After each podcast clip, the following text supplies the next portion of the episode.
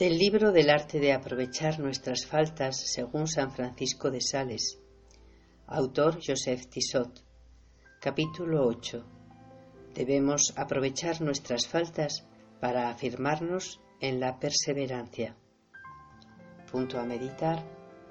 Andar en santo temor.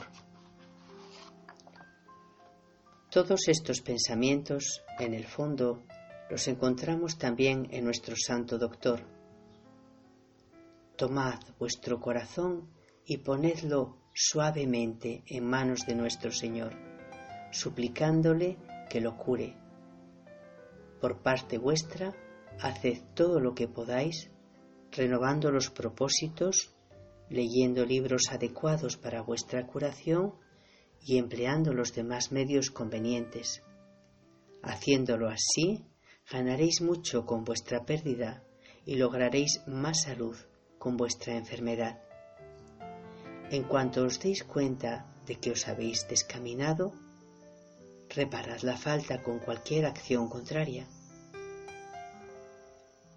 Dios mío, qué feliz es el reinado interior cuando en él reina este santo amor. Qué bienaventuradas son las potencias de nuestra alma cuando obedecen a un rey tan santo y tan sabio. No, amada hija mía, bajo su obediencia y en ese estado, Dios no permite que habiten los pecados, ni siquiera el más pequeño afecto a ellos.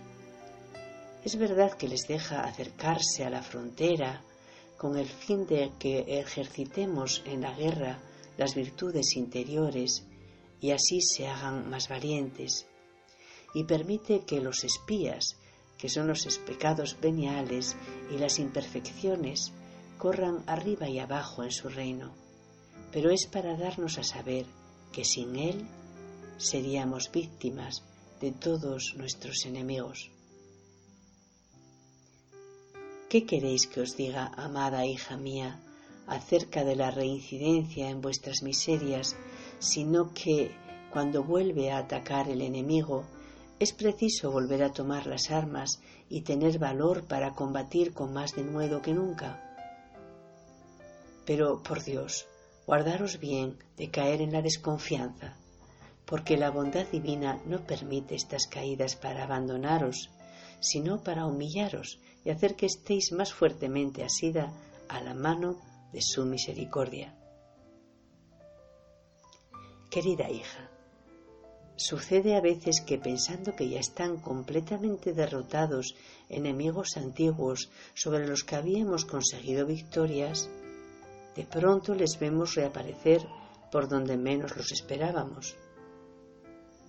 El mayor sabio del mundo, Salomón, que tantas maravillas hizo en su juventud, creyéndose seguro por la grandeza de su virtud y, y con la confianza en sus años pasados, cuando parecía estar libre de asaltos, fue sorprendido por un enemigo que, a su edad, parece que debía ser el menos temible según el curso normal de las cosas. Es para que aprendamos dos lecciones muy señaladas. Una, que debemos desconfiar siempre de nosotros mismos, andar en santo temor, pedir continuamente los auxilios del cielo y vivir una humilde devoción y la otra, que nuestros enemigos podrán ser rechazados, pero no muertos. Alguna vez nos dejan en paz, pero para volver a hacernos una guerra más cruda. Pero a pesar de todo, no hay que desalentarse de ninguna manera.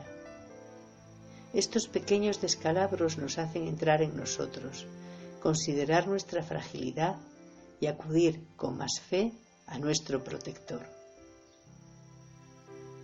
San Pedro caminaba muy seguro sobre las aguas.